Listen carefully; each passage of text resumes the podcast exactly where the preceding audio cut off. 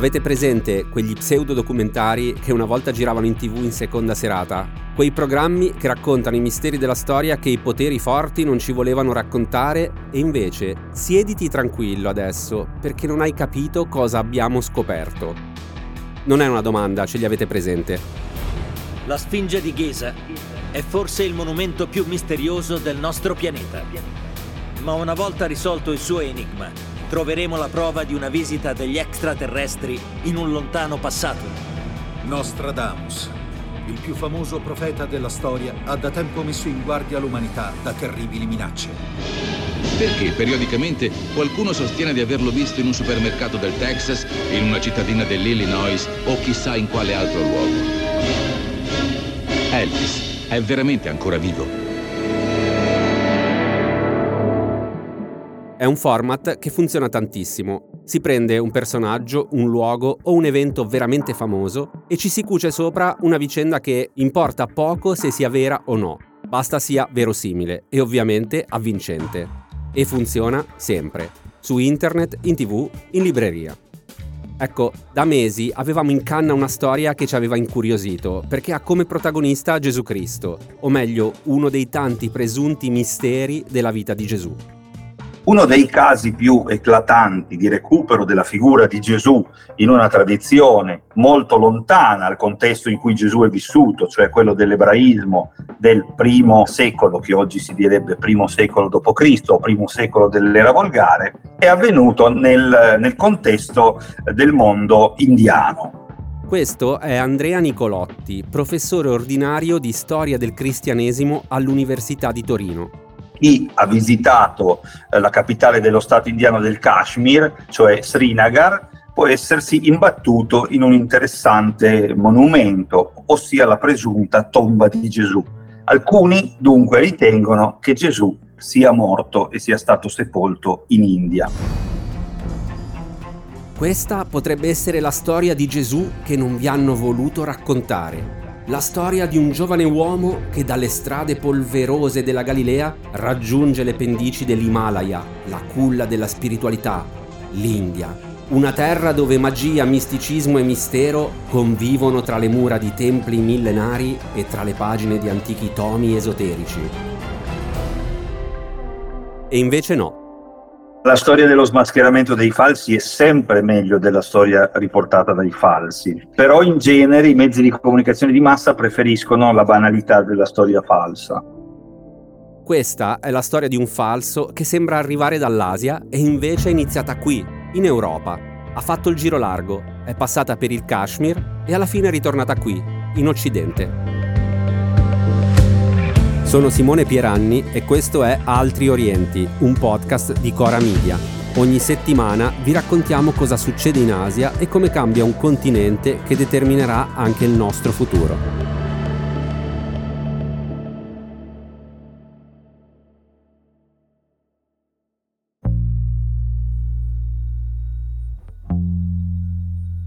Partiamo da Srinagar, la capitale del Kashmir amministrato dall'India.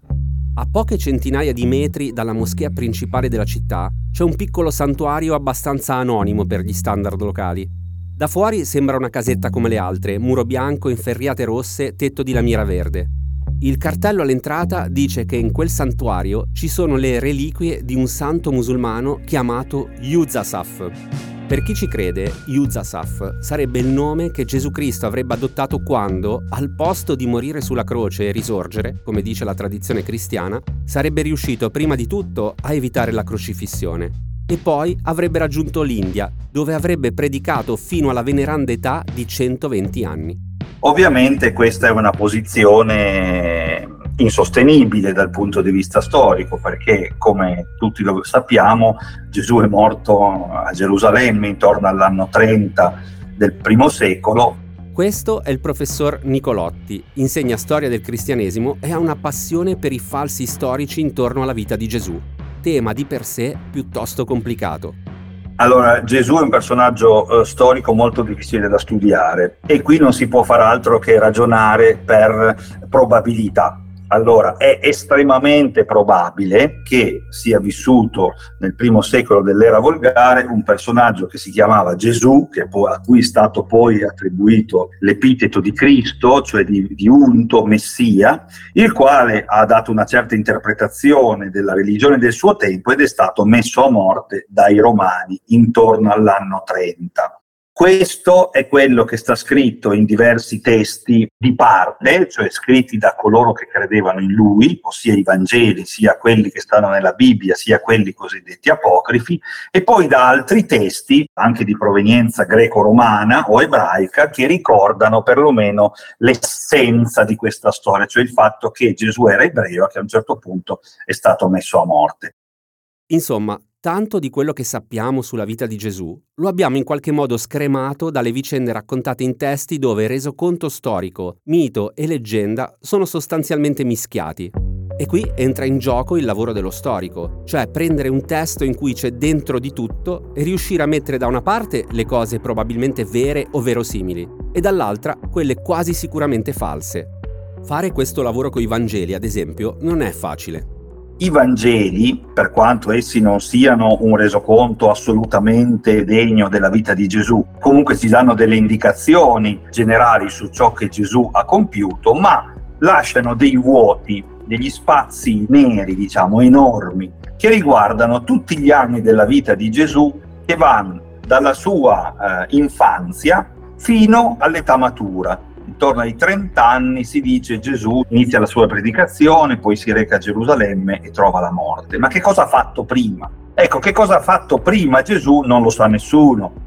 E siccome non lo sa nessuno, questo buco di trama di una ventina d'anni è un'occasione letteraria, si può riempire con un colpo di scena, tipo Gesù che se ne va in India. L'iniziatore di questa storia è un personaggio particolare che si chiamava Nicolas Notovic, il quale nel 1894 pubblicò un libro in francese, La vie inconnue de Jésus-Christ, la vita sconosciuta di Gesù Cristo, nella quale egli raccontò che Gesù aveva passato una parte della sua vita in India chi era questo Nicolas Alexandrovich Notovic? Era nato in Crimea nel 1858 alla città di Kerch e aveva studiato all'Università di San Pietroburgo e aveva partecipato a diverse battaglie russe. Si era poi trasferito a Parigi, aveva fatto il giornalista, aveva lavorato prima in Russia e poi in Francia appunto come giornalista e aveva realmente fatto dei viaggi in India durante la sua vita, era stato addirittura anche in carcere il fatto che Notovic fosse stato effettivamente in India in quegli anni gli dà un'autorevolezza non da poco. Sulla carta ha tutto ciò che serve per diventare l'autore di una grande storia. È abituato a pubblicare sulla stampa, è un viaggiatore e anche un giornalista, uno che per definizione le notizie le riconosce al volo. Allora Notovic, sfruttando questo vuoto che si ha all'interno dei racconti evangelici, dice di essere stato in India nel 1887 in Kashmir durante un viaggio e di aver sentito raccontare da un monaco tibetano buddista la storia di un certo Issa, il quale lo avrebbe incuriosito. Recatosi in un monastero indiano, eh, sarebbe stato accolto all'interno del monastero, soprattutto perché era caduto da cavallo e si era rotto una gamba e quindi mentre veniva curato all'interno del monastero avrebbe avuto occasione di fare domande ai monaci su questo Issa e il capo lama del monastero gli avrebbe portato in lettura una serie di due grandi volumi che parlavano di questo personaggio, che contenevano una vita di Issa. A questo punto lui si sarebbe accorto che questo Issa sarebbe Gesù. Tornato in Occidente, Notovic fece pubblicare questo libro dedicato alla vita sconosciuta di Gesù Cristo, inserendo all'interno di questo libro parti di questa vita di Issa tradotta in francese. Ora, questo libro ebbe una fortuna grandissima perché soltanto nel 1894, data della prima pubblicazione, ebbe otto ristampe, otto edizioni Oggi lo chiameremmo un instant bestseller, anche perché dentro c'è una storia che ha dell'incredibile. Beh, questo libro questa vita di Issa, è un libro che consiste di 14 capitoli di 244 versi e che ci raccontano che Gesù, dopo essere scappato dalla sua famiglia per evitare un matrimonio combinato, era fuggito in India. Aveva speso sei anni per imparare a leggere i Veda. I Veda sono l'insieme di testi sacri scritti in sanscrito alla base della religione induista. Aveva compreso come i Brahmini interpretassero erroneamente questi Veda, nel frattempo aveva imparato il Pali e tutte le tradizioni sacre della zona fino a diventare un personaggio ben voluto dal Buddha, il quale lo avrebbe mandato a predicare in diversi territori non ancora evangelizzati. E poi sarebbe tornato a 29 anni di età in Palestina. Interessante che il libro racconta che tornato in Palestina Gesù si sarebbe segnalato all'attenzione di Pilato, il quale avrebbe incaricato delle spie di verificare quello che stava compiendo, in quanto lo vedeva come un personaggio pericoloso e dopo altri tre anni, e questo corrisponde almeno in parte con quello che si dice nei Vangeli, sarebbe stato fatto arrestare da Pilato stesso, imprigionato, torturato, portato in tribunale. E qui c'è la parte interessante, perché mentre i Vangeli ci raccontano che Gesù è stato processato e poi spinto, diciamo, alla pena capitale dagli ebrei, dalle autorità ebraiche, che avrebbero convinto Pilato a mandarlo a morte, mentre Pilato se ne sarebbe lavato le mani, qui è il contrario. In pratica si dice che Pilato voleva la morte di Gesù, mentre gli ebrei avrebbero dichiarato innocente il loro confratello, quindi si sarebbero dichiarati innocenti loro stessi della morte di quest'uomo.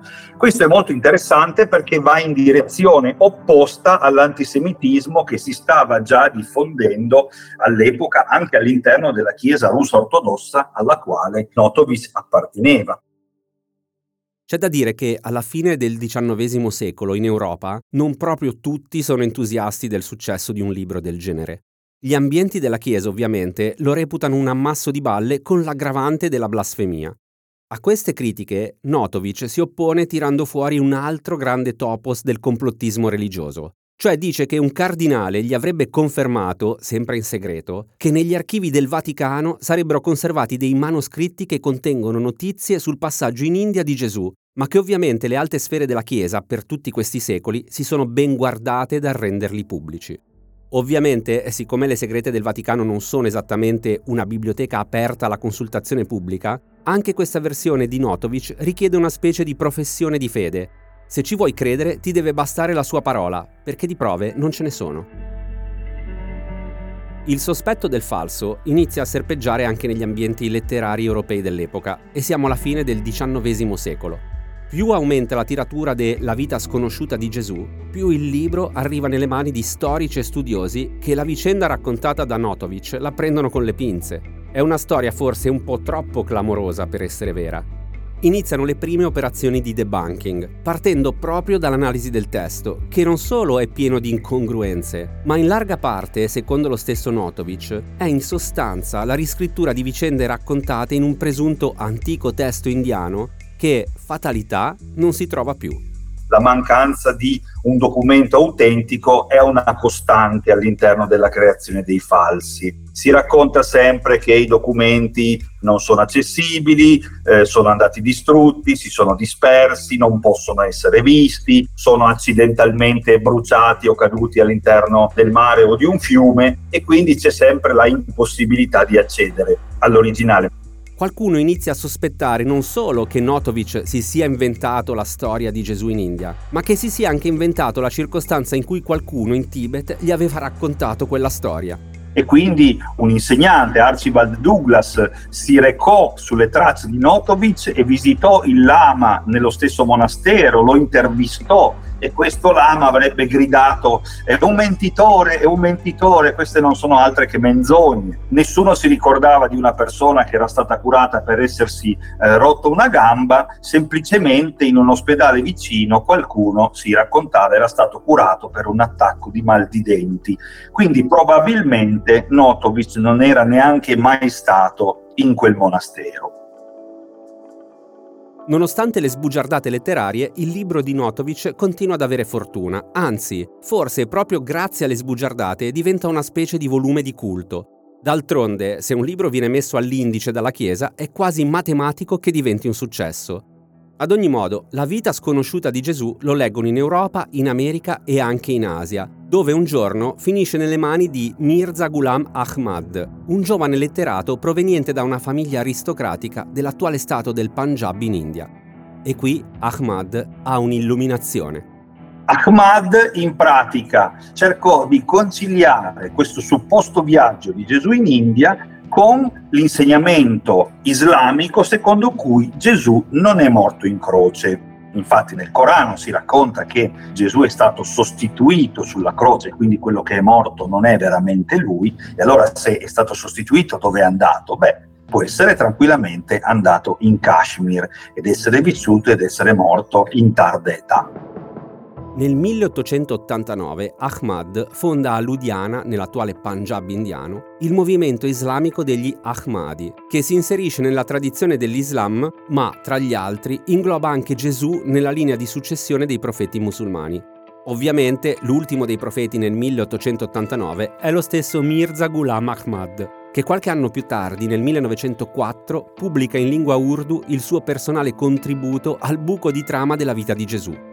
Si intitola Gesù in India e, volendo, è una specie di sequel del libro di Notovic, con Gesù che non muore sulla croce, attraversa mezza Asia a piedi e finisce in Kashmir, dove predicherà per altri 80 anni e morirà a 120 anni.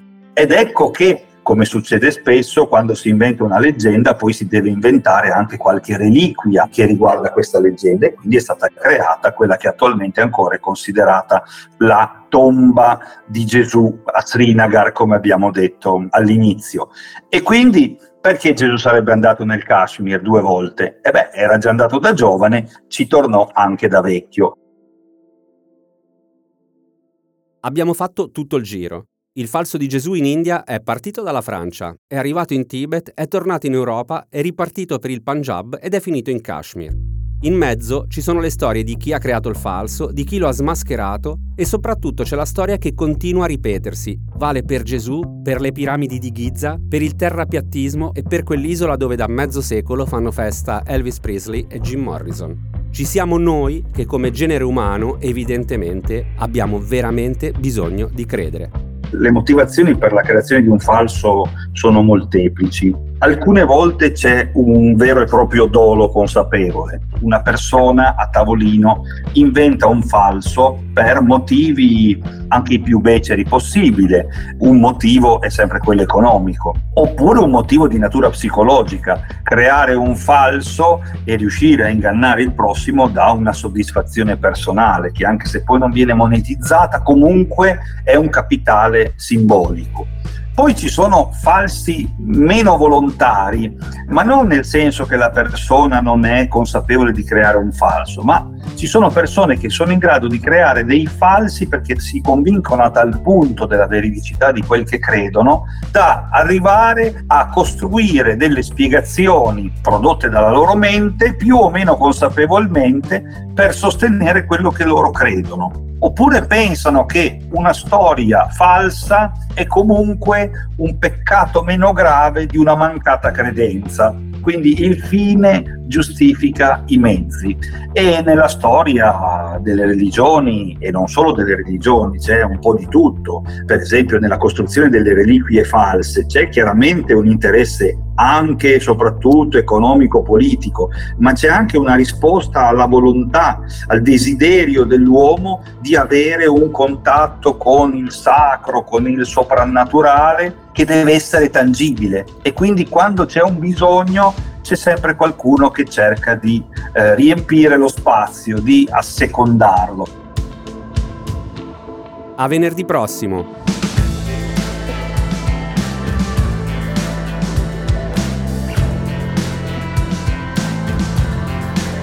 Altri Orienti è un podcast di Cora News prodotto da Cora Media, scritto da Simone Pieranni e Matteo Miavaldi.